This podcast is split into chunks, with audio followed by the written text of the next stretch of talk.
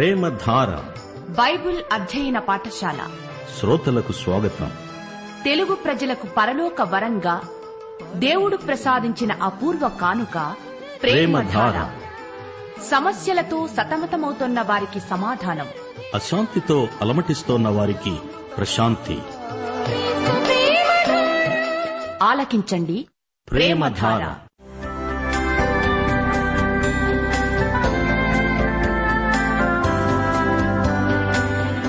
యేసుక్రీస్తు ప్రభు దైవత్వాన్ని ఆయన ఔన్నత్యాన్ని ప్రధాన యాజకత్వాన్ని ఆయన చేసిన బలియాగాన్ని ఆయనతో విశ్వాసులకుండే సంబంధాన్ని వివరించే పత్రిక హెబ్రీలకు వ్రాసిన పత్రిక.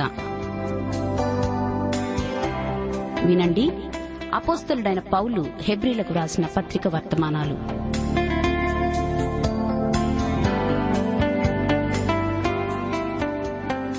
స్వాతంత్ర్యం నా జన్మ హక్కు అన్నాడు ఒక కవి.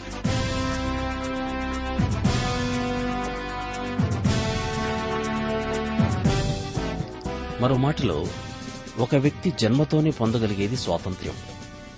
తాను జన్మించిన దేశంలో ఒక పౌరుడిగా దేశ వారసత్వం పౌరసత్వం ఒక హక్కుగా కలిగి ఉండటమే స్వాతంత్ర్యం. అది పంతొమ్మిది వందల నలభై ఏడు ఆగస్టు పదిహేనవ తేదీ అర్ధరాత్రి. అనేక దినాలుగా మాసాలుగా సంవత్సరాలుగా సాగిన వీరోచిత పోరాటం.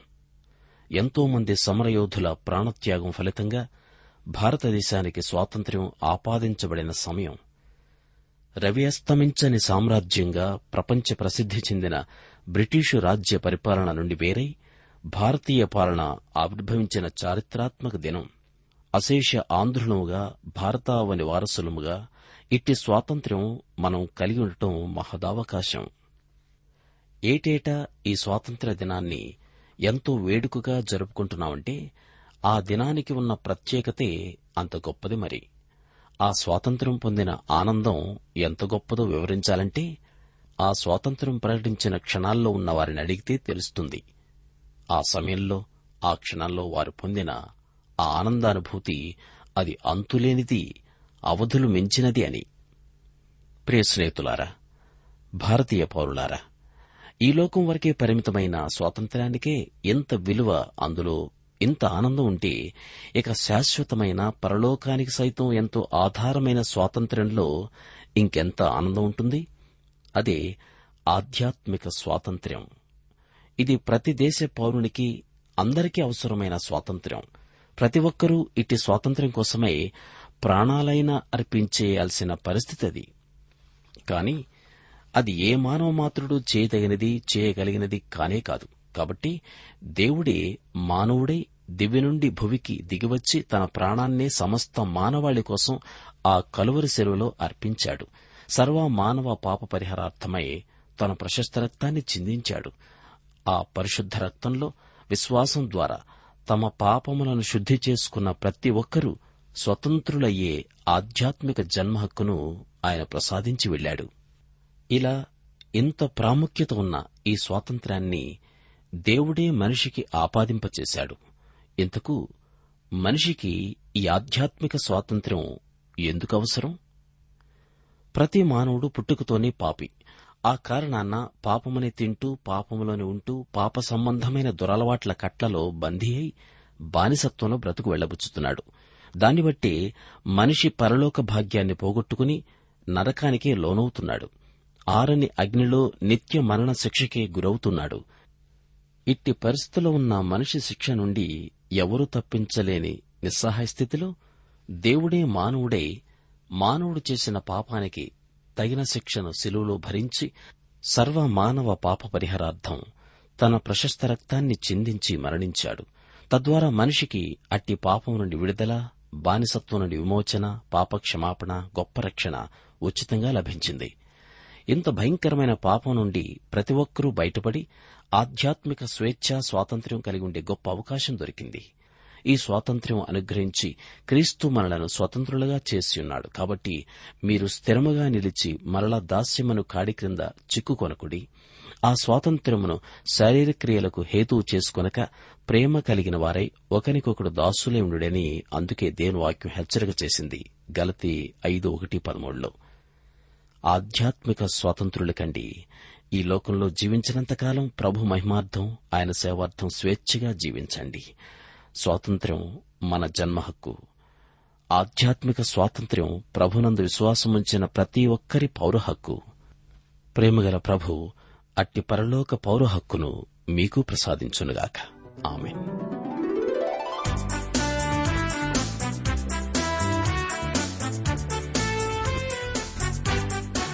రండి ప్రార్థన చేసుకొని వాక్య ధ్యానములో ప్రవేశిద్దాము.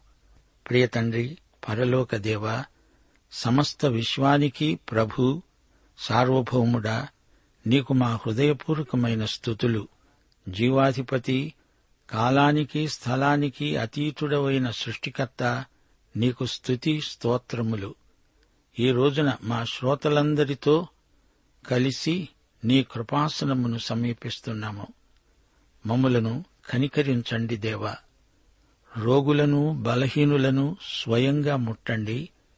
మీ స్పర్శ చేత వారికి సంపూర్ణ ఆరోగ్యము దయచేయండి. దేశమందు ప్రజలకు నైతిక శీలం పాపభీతి కలిగించండి. మోసం లంచగొండితనం దౌర్జన్యం మొదలైన అరిష్టాల నుండి మా దేశాన్ని కాపాడండి. సత్య ఏకదేవుడవైన నిన్ను నీవు పంపిన క్రీస్తును ఎరుగుటే నిత్యజీవం. మా దేశ ప్రభుత్వాన్ని పరిపాలకులను అధికారులను దీవించండి. సంఘ సేవను పరిచర్య ధర్మమును సంఘ క్షేమాభివృద్ధి దృష్ట్యా ఆశీర్వదించమని వేడుకుంటున్నాము. సువార్త ప్రకటనలో బలమైన ఉజ్జీవం రావాలని ప్రార్థిస్తున్నాము. సైతానీయమైన దుష్టశక్తులను లయపరచి దూరపరచుమని నేటి వాక్య అధ్యయనమందు మాకు నూతన అనుభవాలు ఆశీర్వాదాలు అనుగ్రహించి నీవే మహిమ పొందుమని యేసుక్రీస్తు వారి దివ్యనామమున ప్రార్థన చేస్తున్నాము తండ్రి. ఆమెన్. ప్రియ సోదరి సోదరులారా ఈ రోజున మన పాఠం హెబ్రీ పత్రిక ఆరో అధ్యాయం పదహారు నుండి ఇరవయో వచనం వరకు శ్రద్ధగా వినండి. మనుష్యులు తమ కంటే గొప్పవాని తోడు అని ప్రమాణం చేస్తారు. వారి ప్రతి వివాదములోనూ వివాదాంశము పరిష్కారము చేసేది ప్రమాణమే. దేవుని ప్రమాణమంటే ఏమిటి? ఎందుకు దేవుడు ప్రమాణం చేశాడు? ఇద్దరు వ్యక్తుల మధ్య ఒప్పందము ఎలా జరుగుతుంది? ఈ ఇద్దరిలో ఒకడు దేవుడు మరొకడు మనిషి. మనిషితో నిబంధన చేసుకునేందుకు దిగిరావడం గొప్ప విశేషం. ఇద్దరూ మనుషులే అనుకోండి అప్పుడు వారిద్దరికంటే గొప్ప వ్యక్తిని సాక్షిగా పెట్టుకోవడం పరిపాటి. అయితే దేవుని కంటే గొప్పవారెవరూ లేరు గదా? అందుచేత దేవుడు తన పేరట తానే ప్రమాణం చేయవలసి వచ్చింది. పదిహేడో వచనం. ఈ విధముగా దేవుడు తన సంకల్పము నిశ్చలమైనదని ఆ వాగ్దానమునకు వారసులైన వారికి మరి నిశ్చయముగా కనపరచవలెనని ఉద్దేశించినవాడై తాను అబద్ధమాడజాలని నిశ్చలమైన రెండు సంగతులను బట్టి మన ఎదుట ఉంచబడిన నిరీక్షణను చేపట్టుటకు శరణాగతులమైన మనకు బలమైన ధైర్యము కలుగునట్లు ప్రమాణము చేసి వాగ్దానమును దృఢపరిచాడు. అనగా మనుషులు తమ కంటే గొప్పవాని తోడు అని చెప్పి శపథం చేస్తారు. అలా పలికిన దానిని శపథం బలపరిచి ప్రతి వివాదాన్ని పరిష్కారం చేస్తుంది. అలాగే దేవుడు కూడా తాను ఉద్దేశించింది సుస్థిరంగా ఉందని తన వాగ్దాన వారసులకు చూపాలని కోరి శపథం చేశాడు. మార్పు చెందని ఈ రెండూ ఉన్నాయి. వాటి విషయంలో దేవుడు అబద్దమాడడం అసాధ్యం. వాటిని బట్టి మన ముందు ఉంచిన నిరీక్షణ చేజిక్కించుకోవడానికి శరణాగతులమైన మనకు గట్టి ప్రోత్సాహం ఉండాలని ఆయన కోరిక. ఈ వచనాన్ని జాగ్రత్తగా అర్థం చేసుకోండి. ప్రమాణం చెయ్యాలంటే తమకంటే గొప్పవాని తోడు అని చెబుతారు. తాము చెప్పేది నిజమని ప్రమాణం రుజువు చేస్తుంది. ఇంకా దాని గురించి వివాదమేమీ ఉండదు. అది ముగిసింది. తన వాగ్దానాన్ని పొందబోయే వారికి అది వాస్తవమని దేవుడు నిరూపించగోరాడు. తన సంకల్పము ఎన్నడూ మారదని వీరు తెలుసుకోవాలని దేవుని అభిష్టం. అందుకే దేవుడు ప్రమాణం చేశాడు. ఈ రెండూ మారనివి. ఒకటి దేవుడు వాగ్దానం చేసినప్పుడు ఆయన అబద్ధమాడనేరడు. రెండు ప్రమాణం చేశాడంటే అది అబద్ధం కాదు. భద్రత కోసం ఆయన దగ్గరికి వచ్చేవారికి ఇది ప్రోత్సాహకరం. మన నిరీక్షణను చేపట్టడానికి మనకు ధైర్యం బలం చేకూరుతాయి. ఇక్కడి రెండు సంగతులు. ప్రమాణము వాగ్దానము. వాగ్దానం దానితో పాటు ప్రమాణం. అబ్రహాము నుండి క్రైస్తవ విశ్వాసి వరకు సరళ రేఖ గీయబడింది. దేవుని ప్రమాణం అబ్రహాముతోనే కాదు దేవుడు మనతో చేసినట్లే. ఆ వాగ్దానానికి మనము వారసులమే. పంతొమ్మిదో వచనం. ఈ నిరీక్షణ నిశ్చలము స్థిరము అయి మన ఆత్మకు లంగరు వలి ఉండి తెరలోపల ప్రవేశిస్తున్నది. ఇరవయో వచనం. నిరంతరము మెల్కీ సెదెకు క్రమము చొప్పున ప్రధాన యాజకుడైన యేసు అందులోనికి మనకంటి ముందుగా మన పక్షమున ప్రవేశించాడు. ఆయన వాగ్దాన ప్రమాణములను బట్టి మన ఆత్మకు పరలోకంలో లంగరు ఉంది. పరలోకమందు అతి పరిశుద్ధ స్థలంలో మన నిరీక్షణే మన ఆత్మకు లంగరు. ఈ పత్రికలో మొదటిసారి తెర పేర్కొనబడింది దేవుని ప్రమాణం వాగ్దానానికి ధృవీకరణ. దేవుని వాగ్దానము ప్రమాణము. మన విశ్వాసము ఓర్పు వాగ్దాన ఫలం మనకు సంక్రమించడానికి హేతువులు. మనకే కాదు అబ్రహాముకు కూడా అంతే. ఆదికాండం పదిహేనో అధ్యాయంలో అబ్రహాముకు దేవుని వాగ్దానం ఇరవై రెండో అధ్యాయంలో ప్రమాణం ఉన్నాయి. దీనికి ప్రతిస్పందనగా అబ్రహాము విశ్వాసము ఓర్పు రెండూ మారని సంగతులు. ఈ రోజున మనకు కూడా రెండు మారని సంగతులున్నాయి. ఒకటి యేసుక్రీస్తు యొక్క మరణ పునరుత్థానాలు. రెండు యేసు ఆరోహణము ఆయన మన పక్షాన చేసే విజ్ఞాపన. మనం శరణాగతులం. నిరీక్షణను చేపట్టడానికి శరణుజొచ్చాము ఆశ్రయపురాలు ఆరు ఇస్రాయేలుకు దేవుడిచ్చాడు. సంఖ్యాకాండం ముప్పై ఐదో అధ్యాయం ద్వితీయోపదేశకాండం పంతొమ్మిదో అధ్యాయం యహోషువ ఇరవై ఇరవై ఒకటి అధ్యాయాలలో ఈ ఆశ్రయపురాలు పేర్కొనబడ్డాయి. ఈ ఆశ్రయపురాలు యేసుక్రీస్తుకు ముందు గుర్తులు. పాపికి ఆశ్రయం క్రీస్తే. హంతకుడు ఆశ్రయపురంలో ఉండగలడు. అతని విషయం న్యాయాధిపతి తీర్పు చెప్పే వరకు అతనికి ఈ ఆశ్రయపురాలలో క్షేమము భద్రత. లోకంలో ప్రతి మనిషి పాపే. అతని మీద మరణశిక్ష నిలిచి ఉంది. క్రీస్తు శిలువపై పాపికి ప్రత్యామ్నాయంగా మరణశిక్ష తానే భరించాడు. యేసు నా మరణాన్ని భరించినందుకు నాకు విడుదల కలిగింది. పునరుత్డైన నా రక్షకుడు ప్రధాన యాజకుడు ఏసే నేను ఆయన యొద్దకు నిరభ్యంతరంగా వెళ్ళగలను ఒకటి కొరింతి పదో అధ్యాయం పదకొండో వచనం. ఈ సంగతులు దృష్టాంతములుగా వారికి సంభవించి యుగాంతమందున్న మనకు బుద్ధి కలగడానికి రాయబడినవి. అలాగే మెల్కీ సెదకు ఒక దృష్టాంతం. అతడు యేసుక్రీస్తుకు ముందు గుర్తు. ఆయనను మనం గ్రహించడానికి అవగాహన చేసుకోవడానికి ముఖ్యమైన కొన్ని ముందు గుర్తులు రాయబడి ఉన్నాయి. యేసుక్రీస్తు పరలోకానికి ఆరోహణమై వెళ్ళి మనకు ప్రధాన యాజకుడుగా పరిచర్యను చేపట్టాడు.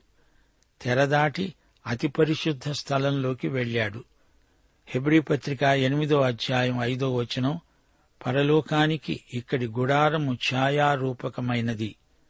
యేసు ప్రభు తన స్వరక్తముతో మన ప్రధాన యాజకుడుగా పరలోకపు గర్భగుడిలో తెరదాటి లోపలికి వెళ్ళాడు అక్కడ తండ్రి అయిన దేవుని కుడిపార్శ్వమందు కూర్చున్నాడు.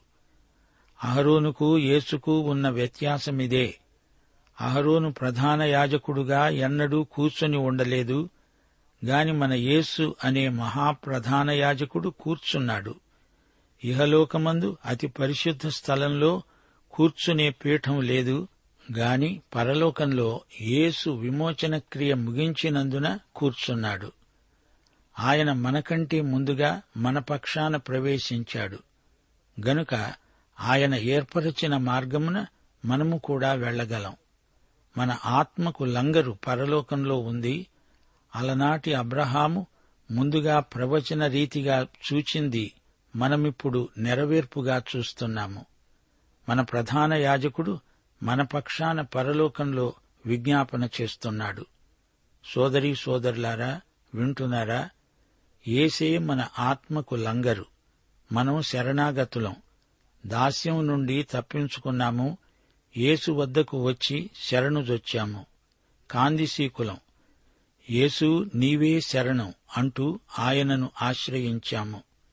క్రీస్తునందే మనకు క్షేమము భద్రత. పక్షి పంజరం నుండి తప్పించుకోవచ్చుగాని ఏ డేగ బారిన పడినా అది మరీ ఘోరం. పంజరాన్ని విడిచినా ఆశ్రయం లేని పక్షికి అడుగడుగునా అపాయమే. అందుకే లంగరు కావాలి. మనకు పరలోకంలో ఉన్న యేసుక్రీస్తే లంగరు. అపస్తరుల కార్యములు ఇరవై ఏడో అధ్యాయం ఇరవై తొమ్మిదో వచనం పౌలుకు నౌకాభంగమైన సందర్భమది. లంగరు నావికులు వాడే భాషాపదం. పద్నాలుగు రాత్రులు సముద్రంలో అటూ ఇటూ కొట్టుకొని పోతూ గడిపారు. అర్ధరాత్రి ఓడవారు ఏదో ఒక దేశము దగ్గర పడుతోందని ఊహించారు. బుడుదు వేసి చూచి ఇరవై బారల లోతు అని తెలుసుకున్నారు. అప్పుడు రాతి తిప్పలు గల చోట్ల పడతామేమో అని భయపడి వారు ఓడ అమరములో నుండి నాలుగు లంగరులు వేసి ఎప్పుడు తెల్లవారుతుందా అని కాచుకొని ఉన్నారు. అది గొప్ప ఓడ ప్రమాదం. ఓడ రాతి తిప్పలకు కొట్టుకున్నది అంటే అది గొప్ప అపాయం. ఓడకు నాలుగు లంగరులు వేశారు. ఓడలోని ప్రయాణికులకు ఇప్పుడు క్షేమము భద్రత కావాలి. లంగరు వేయడానికి గట్టి నేల దొరకాలి కదా. లంగరు వేస్తే అది కాస్త సడలిపోతే ఏమి ప్రయోజనం? ఎక్కడ లంగరు వెయ్యాలి? ముందు ఎంత లోతు ఉందో చూడాలి. అప్పుడు లంగరు దించాలి. లంగరు తాడు నేల ఓడ అన్నిటికీ ఒకదానితో ఒకటి గట్టిగా పొందిక ఉండాలి. సరైన దారిలో ఉన్నామనే నిశ్చయత ప్రశాంతమైన మనస్సు భద్రతాభావం ఉండాలి. లంగరుకు పట్టు చిక్కాలి. అక్కడ దేవుని శక్తి వారిని కాపాడాల్సిందే గాని మరో ప్రయత్నమేదీ పనిచేయదు నావికులు అప్రమత్తంగా ఉండాలి. ప్రయాణికులకు నావికులు ధైర్యం చెప్పాలి. ప్రశాంత చిత్తము గలిగి సమయోచితమైన రీతిలో స్ఫూర్తితో తీర్మానం చేయవలసిన సమయం. ఓడకు రక్షణ సాధనం లంగరు. సముద్రం మధ్య కాదు. రాళ్ళ తిప్పతో ఓడ ఢీకుంటుంది. వెంటనే లంగరు వెయ్యాలి అట్టి సందర్భంలో దేవుడు వారి అక్కరను బట్టి సహాయం చేస్తాడు. మనకు ఎటూ తోచని పరిస్థితిలో లంగరే శరణ్యం. లంగరు దించిన భూమి కనపడదు అయినా ఓడలో ఉన్నవారికి ఎంతో నిశ్చయత. కంటికి కనపడుతున్నదంతా అపాయమే. అవతల రాళ్ళు ఇటు ప్రవాహ వేగం. దేవుని మీద భారం వేయవలసిందే. దేవుని చిత్తం ఆయన సంకల్పం. మానవ ప్రయత్నానికి పరిస్థితులు చెయ్యి దాటిపోయాయి. మారని దేవుడు క్షణక్షణము మారుతున్న ఈ సముద్ర వాతావరణంలో మనకు అభయమిస్తున్నాడు రెండు నిశ్చితమైనవి ఉన్నాయి. దేవుని వాగ్దానం దేవుని ప్రమాణం. దేవుడే స్వయంగా వాగ్దానం చేశాడు అంటే అది మామూలు విషయం కాదు. ఆడి తప్పని దేవుడు దేవుడు తన వాగ్దాన నిశ్చయతను మనుషులలో కలిగించడానికి ప్రమాణం కూడా చేస్తున్నాడు. దేవుడు ప్రమాణం చేయవలసిన అవసరమేమీ లేదు కాని ఆయన వాగ్దానం చేస్తున్నాడు ప్రమాణం కూడా చేస్తున్నాడు. ఆ తరువాత మరో అద్భుతమైన నిశ్చయత ఉంది యేసుక్రీస్తు యొక్క మహాయాజకత్వం. మెల్కీ సెదకు క్రమానికి చెందిన యేసు యాజకత్వం అపూర్వమైనది. తెరకు అవతల యేసుక్రీస్తు యాజక పరిచర్య చేస్తున్నాడు. విశ్వాసము ద్వారా అబ్రహాము సంతానమైన మన స్వాస్థ్యమును మనకు వాగ్దానం చేసి ప్రమాణం చేసిన దేవుడాయన. ఆయన నిన్న నేడు సదాకాలము ఒకే రీతిగా ఉన్నాడు. ఆయనే మన ఆత్మకు లంగరు. ఓడకు ప్రమాదం దేవుని అదృశ్య హస్తం తాడు సముద్ర గర్భం నుండి విసిరింది లంగరుకు కట్టింది. మనకెంతో నిరీక్షణ ఆశాభావం ఆనందం. నిశ్చింతగా ఉండిపోగలం. అదృశ్య లోకానికి ఎక్కి వెళ్ళిన ఏసే మన ఆత్మకు లంగరు. ఈ లోక సముద్రంలో ఉన్న ఈ ఓడకు పరలోకంలో ఉన్న యేసుక్రీస్తు లంగరు. ఈ వాక్య భాగంలో మనకు ఎంతో ఆదరణ చేకూర్చే బలమైన మాటలున్నాయి. లంగరు భూమి లంగరు తాడు లంగరు. యేసుక్రీస్తే మన లంగరు. ఈ నిరీక్షణ నిశ్చలము స్థిరమునై మన ఆత్మకు లంగరువలి నుండి తెరలోపల ప్రవేశిస్తున్నది. ప్రియశ్రోతలారా దేవుని సంకల్పము నిశ్చలమైనది. దానిని మనకు మరీ నిశ్చయంగా కనపరచాలని దేవుని ఉద్దేశ్యం. విశ్వాసము చేత ఓర్పు చేత వాగ్దానాలను స్వతంత్రించుకున్న ప్రాచీన భక్తులను పోలి నడుచుకోండి. దేవుని సంకల్పం దేవుని వాగ్దానం నిశ్చలమైనవి. దేవుని వాగ్దానం అబద్ధం కాదు. దేవుని ప్రమాణము అబద్ధం కాదు. క్రైస్తవ నిరీక్షణకు ఈ రెండు ఎంతో నిశ్చయతను చేకూరుస్తాయి. దేవుడు క్రీస్తునందు మనకు విశ్రాంతినిచ్చాడు. పాపము నుండి పాప ఫలితమైన కీడు నుండి విముక్తి ప్రసాదించాడు. చీకటి నుండి వేదన నుండి తప్పించాడు. పాపమనేది రక్షణానుభూతిని కలవరపెడుతుంది. అందుచేత పాప విముక్తి మనకెంతో విశ్రాంతి. అందుకే పౌలు అంటున్నాడు రండి సంపూర్ణులమవటానికి సాగిపోదాము. ఎడతెగని అనుభవ జ్ఞానము హృదయ పవిత్రత ప్రేమ మొదలైన వాటిలో ఎడతెగని అభివృద్ధిని మనం సాధించాలి. మన ఉద్దేశ్యాలు మన క్రియలు పవిత్రమై పరిశుద్ధమై ఉండాలి. ఒకటి యోహాను మూడో అధ్యాయం రెండు మూడు వచనాలలో మన నిరీక్షణ లక్ష్యం తేటగా చెప్పబడింది. ప్రియులారా ఇప్పుడు మనము దేవుని పిల్లలమై ఉన్నాము. మనమిక ఏమవుతామో అది ఇంకా ప్రత్యక్షపరచబడలేదు. గాని ఆయన ప్రత్యక్షమైనప్పుడు ఆయన ఉన్నట్లుగానే ఆయనను చూస్తాము గనుక ఆయనను పోలి ఉంటామని ఎరుగుదుము. ఆయన యందు ఈ నిరీక్షణ పెట్టుకొన్న ప్రతివాడు ఆయన పవిత్రుడై ఉన్నట్లుగా తనను పవిత్రునిగా చేసుకుంటాడు. క్రీస్తు ద్వారా దేవుడు తన అనేక మంది కుమారులను మహిమలోకి తెస్తాడు. యేసుక్రీస్తు మనకంటే ముందుగా తెరదాటి వెళ్ళాడు. మనము ఆయన వెంట అక్కడికే వెళ్ళగలం ఈ సందర్భంలో తీతు పత్రిక రెండో అధ్యాయం పన్నెండో వచనాన్ని మననం చేసుకోవాలి. శుభప్రదమైన నిరీక్షణ. యేసుక్రీస్తు మహిమ యొక్క ప్రత్యక్షత. భక్తపేతురు మాటల్లో చెప్పాలంటే జీవముతో కూడిన నిరీక్షణ మనకు కలుగునట్లు దేవుడు తన విశేష కనికరము చొప్పున మనలను మరల జన్మింపచేశాడు. మన మహిమ నిరీక్షణ మనలోని క్రీస్తే. ఈ లోకంలో మనకేమున్నది? ధనధాన్యాల? లౌకిక సుఖభోగాల పేరు ప్రఖ్యాతుల వీటి ద్వారా మన ఆత్మ క్షీణిస్తుంది. గాని ఆధ్యాత్మిక విలువలను పాటించే వారి ఆనందం చెప్పతరం కాదు. క్రైస్తవ నిరీక్షణ మనల్ని ఎంతగానో ప్రభావితం చేస్తుంది. ఈ నిరీక్షణ నిశ్చలము స్థిరమునై మన ఆత్మకు లంగరువలి నుండి నుండి తెరలోపలికి ప్రవేశిస్తున్నది.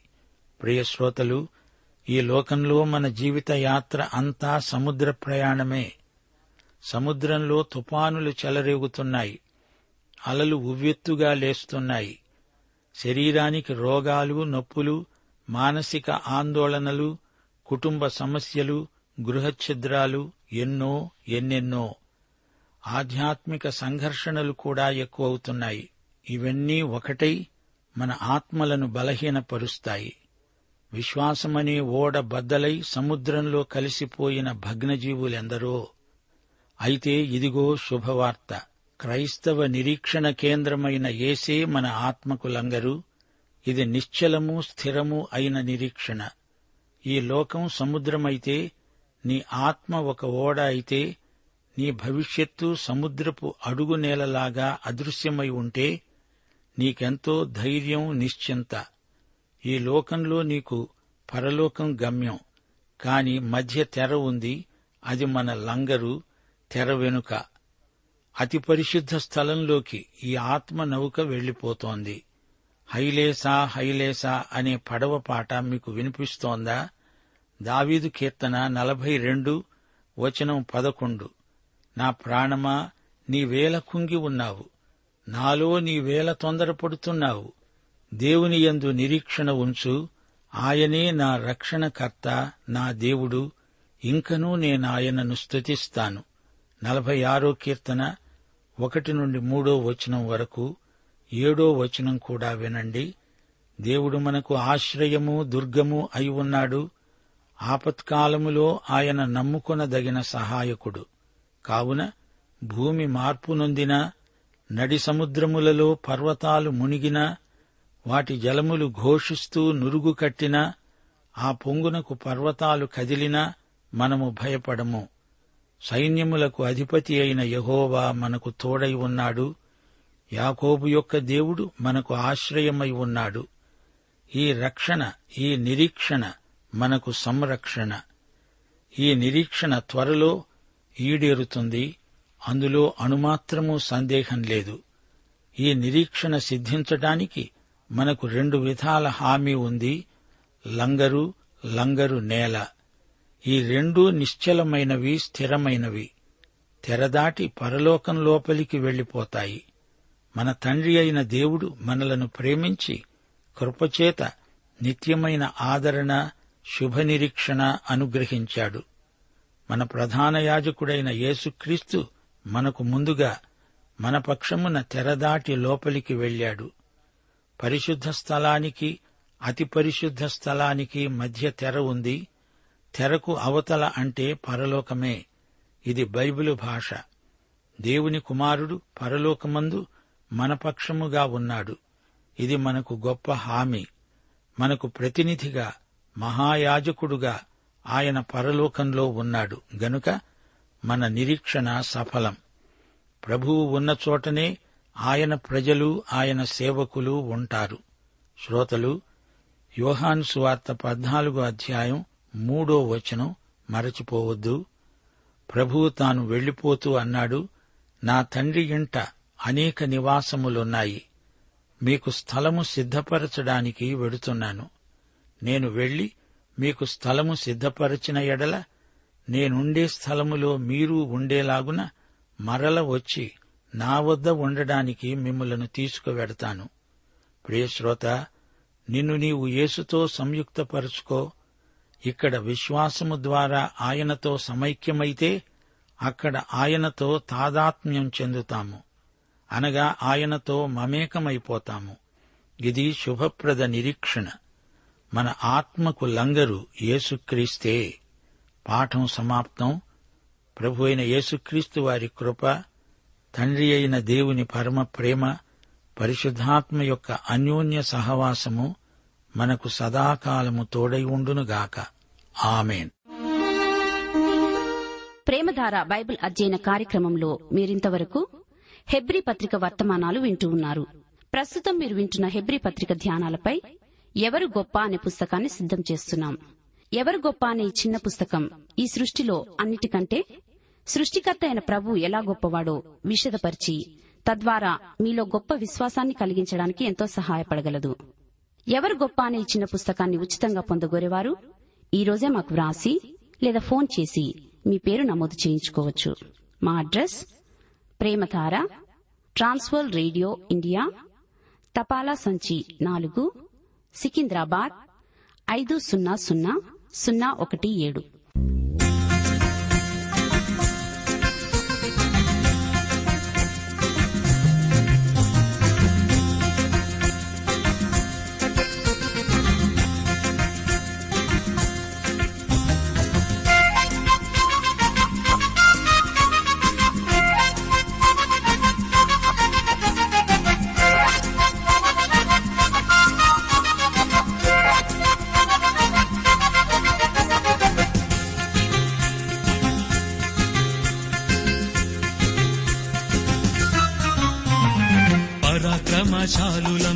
ప్రభుయేసుని సైనికులం పరాక్రమశాలులం. ప్రభుయేసుని సైనికులం సైతాను పీచమణంచే. సర్వాంగ కవచధారులం మేము సర్వాంగ కవచధారులం. సైతాను